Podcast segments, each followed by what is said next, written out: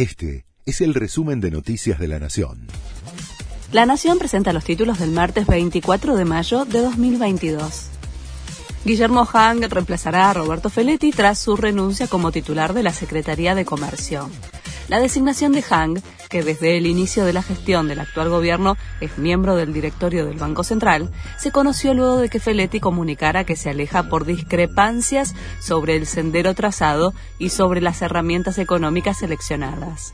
El kirchnerismo dijo que la decisión es dejarle al ministro Guzmán todo el peso de la inflación.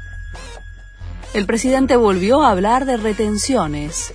Las retenciones son una posible solución, pero la oposición se niega a discutirlo, dijo el mandatario, al volver a defender los derechos de exportación como un mecanismo para desacoplar precios. El campo y la oposición lo volvieron a criticar con dureza. Destituyeron a la fiscal que investigó al poder de Entre Ríos. Cecilia Goyeneche llevó adelante el juicio en el que fue condenado el ex gobernador entrerriano Sergio Urribarri. Un jury de enjuiciamiento decidió por mayoría destituirla, acusada de mal desempeño por no haberse apartado en otra causa de corrupción que cursó en la provincia. Más compañías sancionan a Rusia. La cadena estadounidense Starbucks anunció su retirada del mercado ruso, donde llevaba operando 15 años, y el cierre de 130 locales en ese país.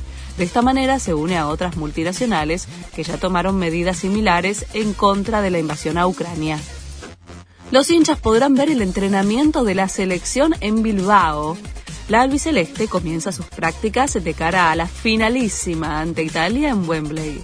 Habrá un entrenamiento a puertas abiertas el sábado.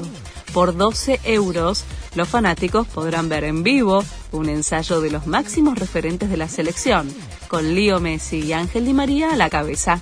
Este fue el resumen de Noticias de la Nación.